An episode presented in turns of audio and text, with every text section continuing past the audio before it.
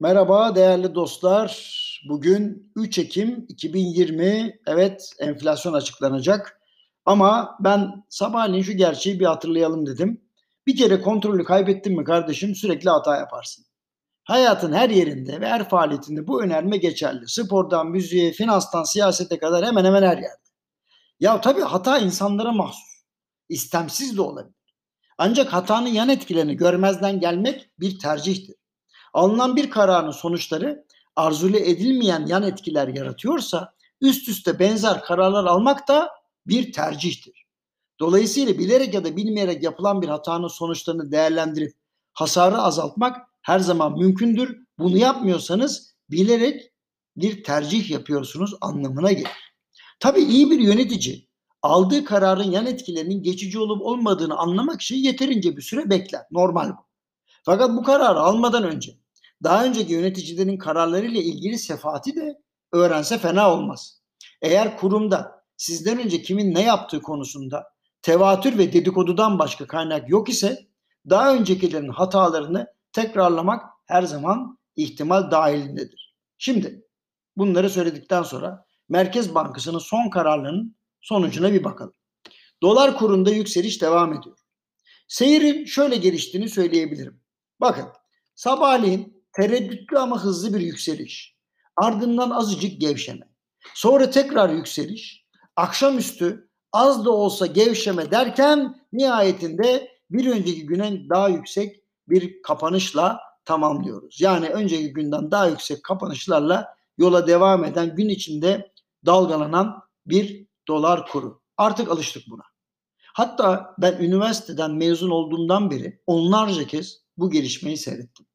Bir önceki Merkez Bankası yönetiminin oldukça hatalı bir şekilde sadeleşme yerine karışık bir para politikası uygulaması bizi buralara getirmişken benzer bir hatanın yapılmakta olduğunu görüyor ve endişeleniyor.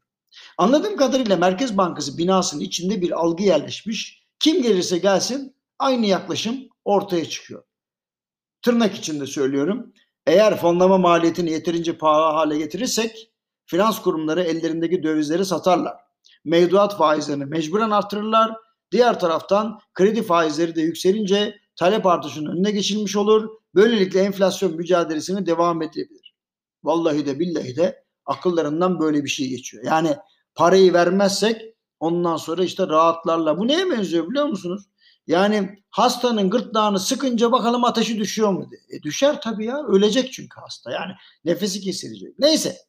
Ancak gelinen noktada Türk lirasının istikrarını ve makroekonomilerini makroekonomik dengelerini daha doğrusu bozan bir acil durum para politikası uygulanıyor diyebilirim. Yöneticilerin sanıyorum şöyle bir anlayışı daha var onu da hatırlatayım. Yahu benden öncekiler yapamamış olabilir ama ben yaparım. Yahu aynı hatayı tekrar ederek farklı bir sonuç beklemekle alakalı Einstein'ın bir meşru sözü var. Onu da mı bilmiyorsunuz? Neyse politika faizlerini piyasadaki faize yaklaştırmak daha doğru bir davranış olacakken resmi faizi arttırmayıp piyasa faizlerini yükseltecek bir adım atmak sanıyorum izaha gereksinim duyan bir taktik olarak hafızalarımızda kalacak. Ha dün bir şey daha denendi. Fonlama maliyetini yükseltmemek için fonlamayı kesmek. Allah hayret içinde seyrediyorum. Bakalım daha ne parlak fikirlerle ortaya çıkacaklar.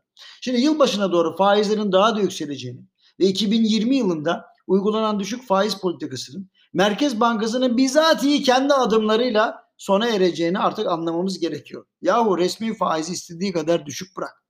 Aradaki makas gittikçe açılacak. Banka ve finans kurumlarının bu durumu idare etmesi için yükselen faize rağmen başvuruları hızlı değerlendirmesi ya da farklı kampanyalar düzenlemesi gerekiyor. Belki de mevduatı arttırmaları lazım çekici yaklaşımlarla. Ya sonuçta herkes işini yapacak ama zorla da güzellik olmaz. Onu da diyeyim. Önemli not. Yarın biliyorsunuz e, yani enflasyonun yan etkilerini yazmak için e, bol bol vaktim olacak. Yani sizinle paylaşacağım. Şimdi İTO verileri gelmiş. E, İTO verileri çok yüksek gelmiş. Yani dün bir baktım e, %2'nin üzerinde. Bakalım bugün saat 10'da TÜFE verileri ne çıkacak? Yarın enflasyonu bol bol konuşacağız. Hiç merak etmeyin efendim. Hepinize iyi günler diliyorum. İşte olabildiği kadar iyi.